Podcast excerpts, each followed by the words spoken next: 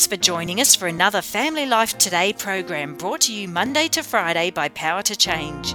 I'm sure you'll hear something today that could give you a fresh perspective on your marriage or family situation. Be encouraged as we join Dave and Ann Wilson. All right, think back to when you were a mom. I mean, you're still a mom. I mean, when the kids were in our, when our boys were in our home, and you you were trying to, you know, lay a foundational truth about God, Jesus. It just hit me. What was it you really wanted them to get? Ooh, that's a good question. That'd be a good question for all of us to think and really act upon. Um, it probably his love. Like if they really understood how much he loves us, how he sees us, probably that. Well, we, why, why do you think I'm even asking this question? Because we have Dane Ortlund with us in studio. Dane, welcome to Family Life today. It is so much fun talking with you guys. Thank you. Well, I mean, obviously, one of the reasons I brought that up is, uh, you know, you were here last time talking about Gentle and Lowly, right. a book you wrote two years ago. Yeah. Yeah, man, you're getting old. and that means we're getting old gray too. hair here, Dave. yeah, and I mean that book. I mean, it's transforming. Yeah, and I mean it was transformative to what we just talked about: how to mm. view Christ. Mm. And it was beautiful. And now you've written Surprised by Jesus, which in some ways I was like, wow, I can see it's like mm-hmm. Gentle Lowly was almost a foundational truth. And out mm. of that comes this whole nother look at Jesus. Now you're a pastor in Naperville, right. Chicago suburbs. And so you're preaching on this, you're leading a congregation. How would you answer the same thing as if you think about, you know, what you want people to understand about Jesus? In that book, Gentle Lowly, and in this book, guys, I want people to be on the journey I am on, namely tearing down the natural, intuitive Jesus I think is there. Mm. The hmm. one I think is there when I roll out of bed every morning. I'm going to do the same thing tomorrow morning, which is not what he's really like, mm. but someone who actually is endless in his uh, love and grace and to know this is not how you start your Christian life by understanding the good news of the grace of God in Jesus Christ. It is fuel for your Christian life. You then, my son, be strengthened by the grace that is in Christ Jesus, Second Timothy. So, yes, I'm a pastor every week, Dave. All I'm trying to do mm. is help people see Jesus more truly. And so, even as you write this book, is there something that surprised you? Well, Yes. And I would say, uh, I'm going to look back. I'm 43.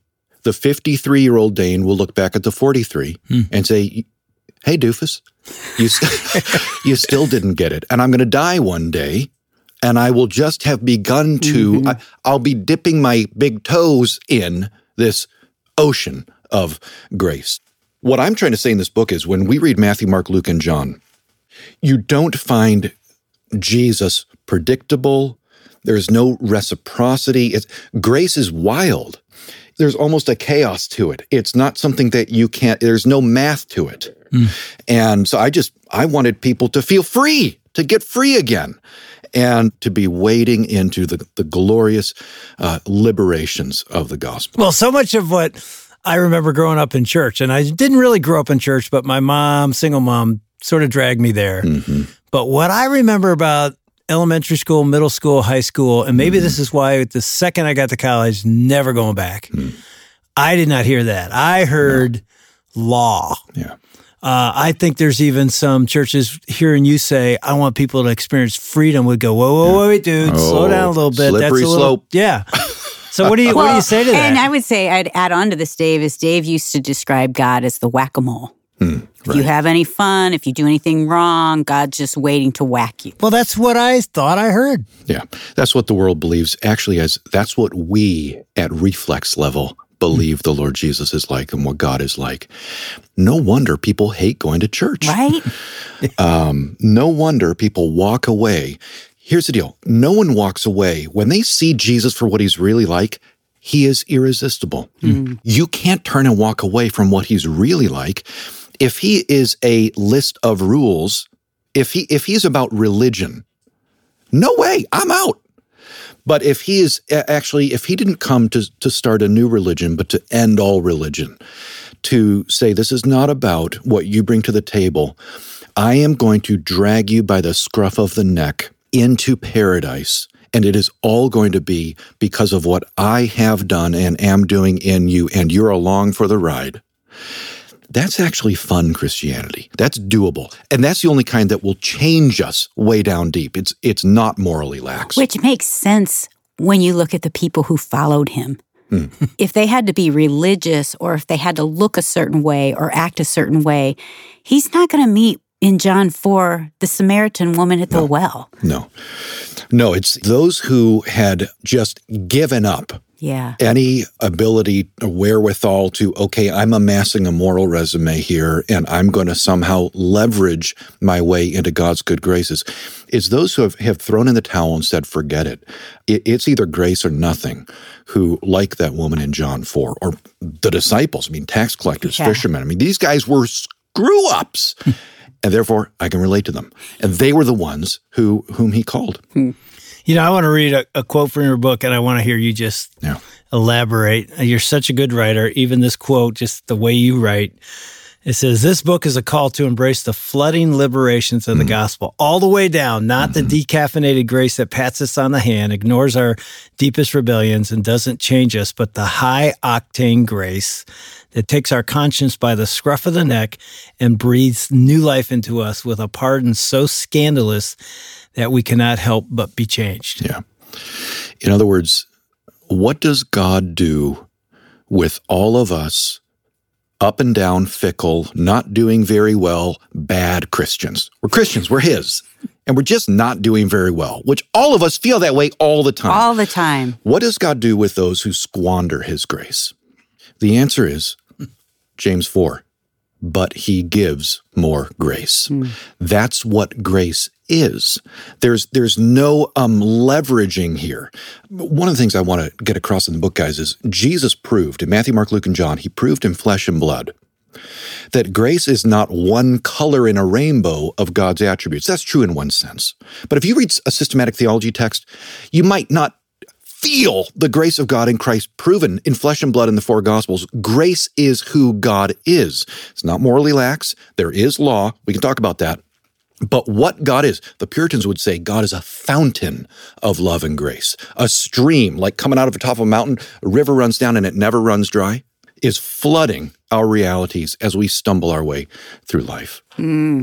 So, you know, Dane, as you talk about that, I'm picturing you as a husband as a dad. You have five kids Right. Who are tearing up your house right now, probably.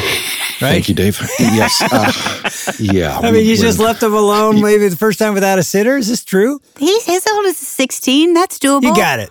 They Dave, got I it. told you grace is wild and chaotic. That is actually what's going on at home right Wild now. and No doubt.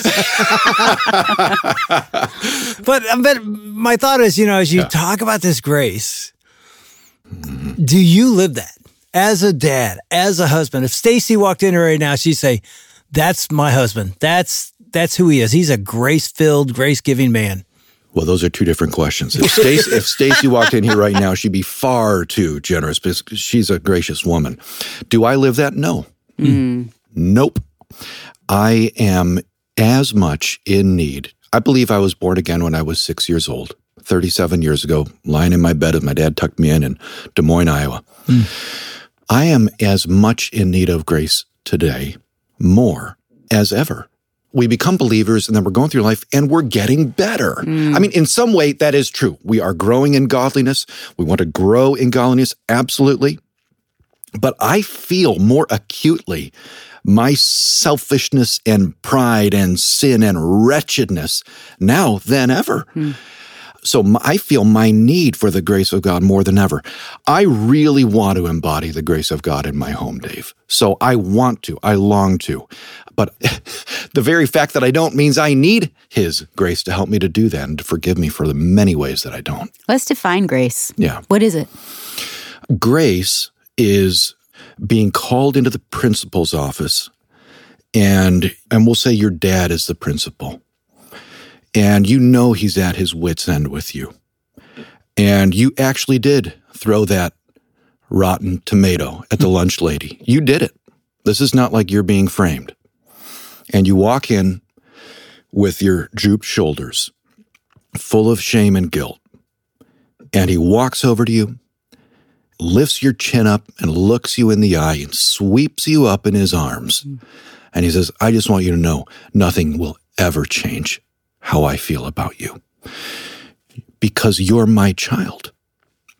You just screwed up big time. We're going to talk about that. But the wraparound category for our relationship, the big, what is most true of your life and reality is you are safe.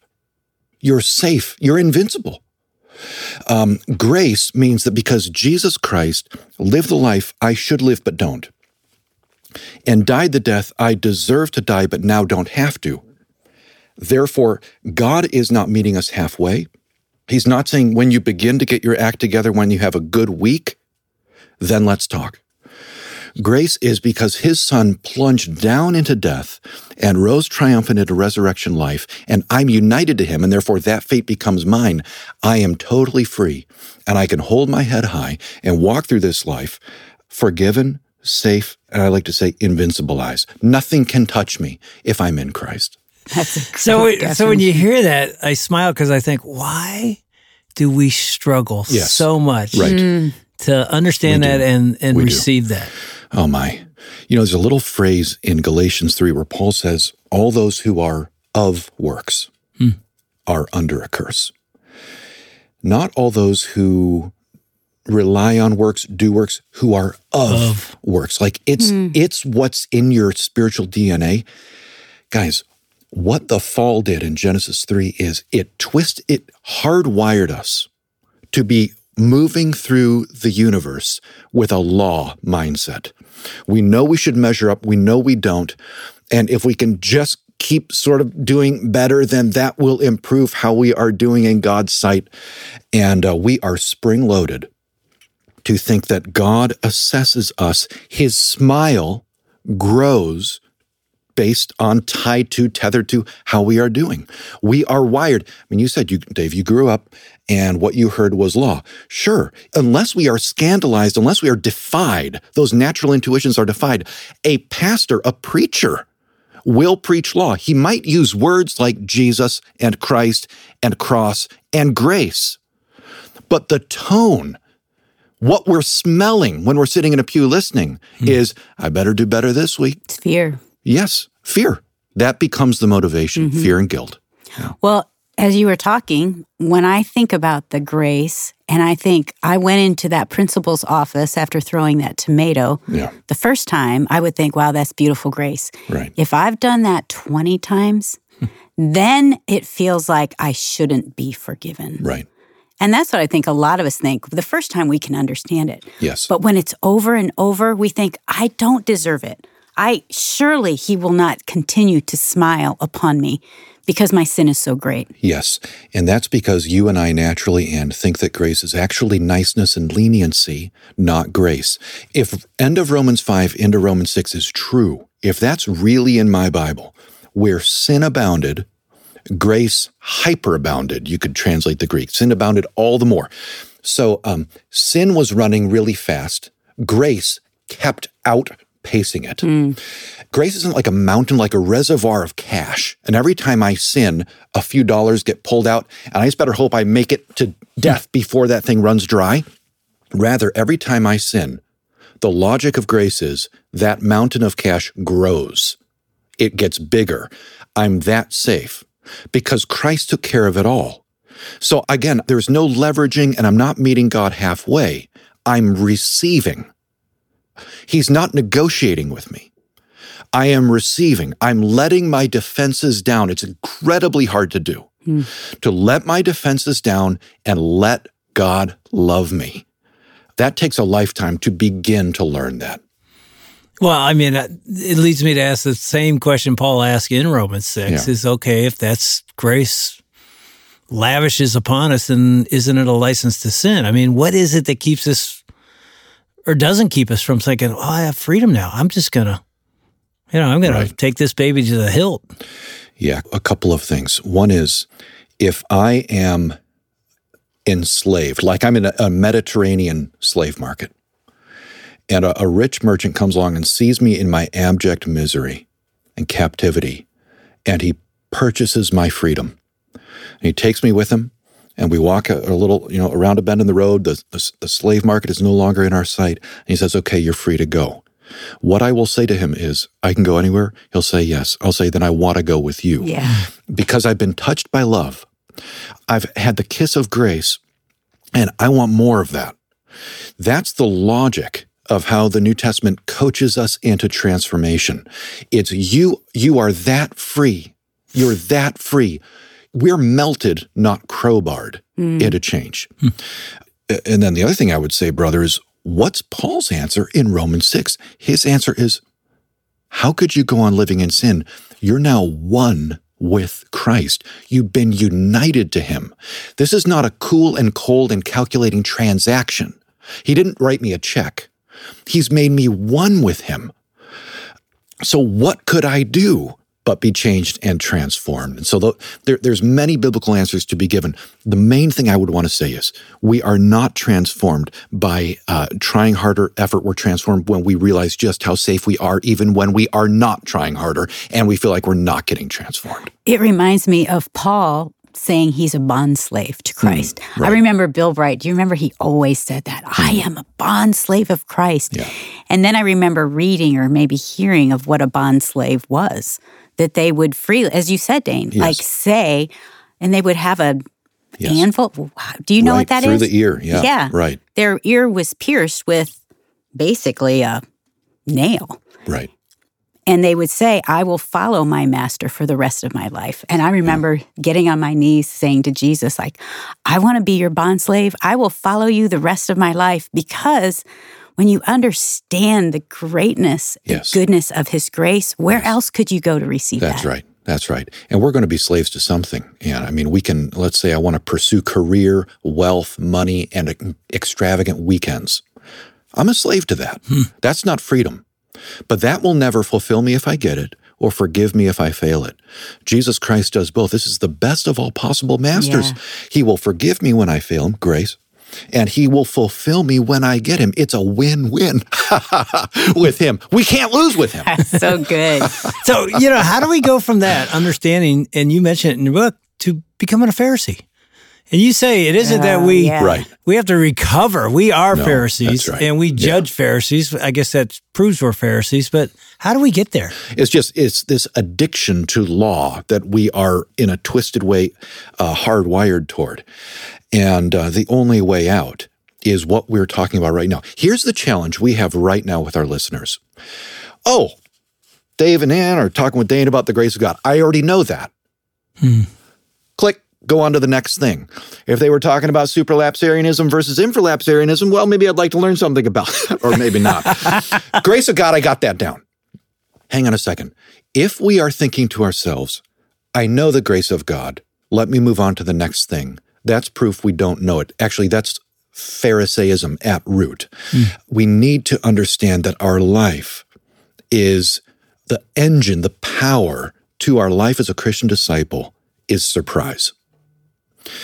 Not mainly gratitude, in my opinion, not mainly effort, not mainly just feeling something, but it's actually surprise, being startled afresh 10,000 times in the Christian life. That is what changes us. And that is what helps us to step out of this Pharisaism that we are uh, born in and have such a hard time seeing in ourselves. You know, it's interesting as I hear you say that, Dan. I think that mom of mine that dragged me to church, Yeah. that as a young boy and even as a teenager, just resented her rules. And, Yeah. you know, I didn't have a dad, but she was, I look back now and you, you know, and she was a grace giver to me. Hmm. Oh, And I think- absolutely. One of the big motivations for me to turn to the God that she wanted me to follow to the gospel. was her grace. Mm-hmm. Wow. I mean, I messed up so many times in high school. Yeah. And there was law. I mean, there were rules. Yeah. And they were good ones. Yeah. But overwhelmingly, I felt her love and grace. Like I nothing you can do will ever change. Amazing. So, Dave, did that create a category in your heart then, that horizontal grace for maybe there is vertical grace? I mean, maybe maybe this is a little glimpse of what God is Oh, like. totally. You know what he was? Mm-hmm. You were invincible because Hmm. your mom made you feel like that. Yeah. I was like, "Hey dude, you're not that amazing, but you're you felt confident because of your mom's love and grace in your life. And what would it look like for us to feel that confidence? That word invincible, Hmm. that's a weighty word. Yeah. When you use the word invincible, that's calculated. You you're using it purposely. Absolutely. We're all going through life feeling so frail. We are hmm. feeling vulnerable, looking over our shoulder, wondering what's going to happen next. Am I about to have online fraud drain all my funds? Am I going to lose my reputation? Am I going to torpedo my life through some really stupid sin of which I am totally capable? What is going to happen? Oh, hang on a minute. If I'm in Christ and it's all on terms of grace, and it's not at all about a little bit of contribution from me on the table, this has to end well. God has to use whatever is going to unfold in my life for my good and radiance ultimately. So I want to live my life that way. I want to be that kind of dad. I want my five kids to leave the house at age 18 and whatever else they have picked up from me. And I'm screwing up left and right, as I already said to you, Dave. whatever else. They're like, you know what? If I walk with God, if I hand myself over to Him, this has to end well. This is a life of blessing. This is an invincibilized existence. That's what I want them to experience, not, not go through life, as you said earlier, and with fear. We are terrified. We are terrified creatures, us human beings. And uh, the grace of God is uh, mutually exclusive with living, uh, operating by fear. Want to thank Dave and Ann Wilson and their team for another edition of Family Life Today. Although our programs are produced in America, the issues facing families like forgiveness, communication, and taking care of our kids transcend national borders. These issues profoundly affect relationships everywhere. In Australia, family life is known as Power to Change, and our mission is to effectively develop godly families, the kind of families that change the world one home at a time. A key part of our mission includes strengthening marriages and families all around the world.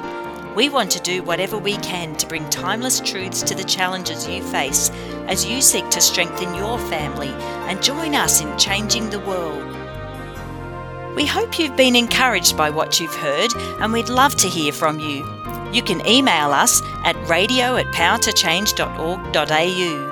Our website is families.powertochange.org.au where you can check out articles and many other resources on marriage and family well-being. We hope you can join us tomorrow at the same time for another Family Life Today.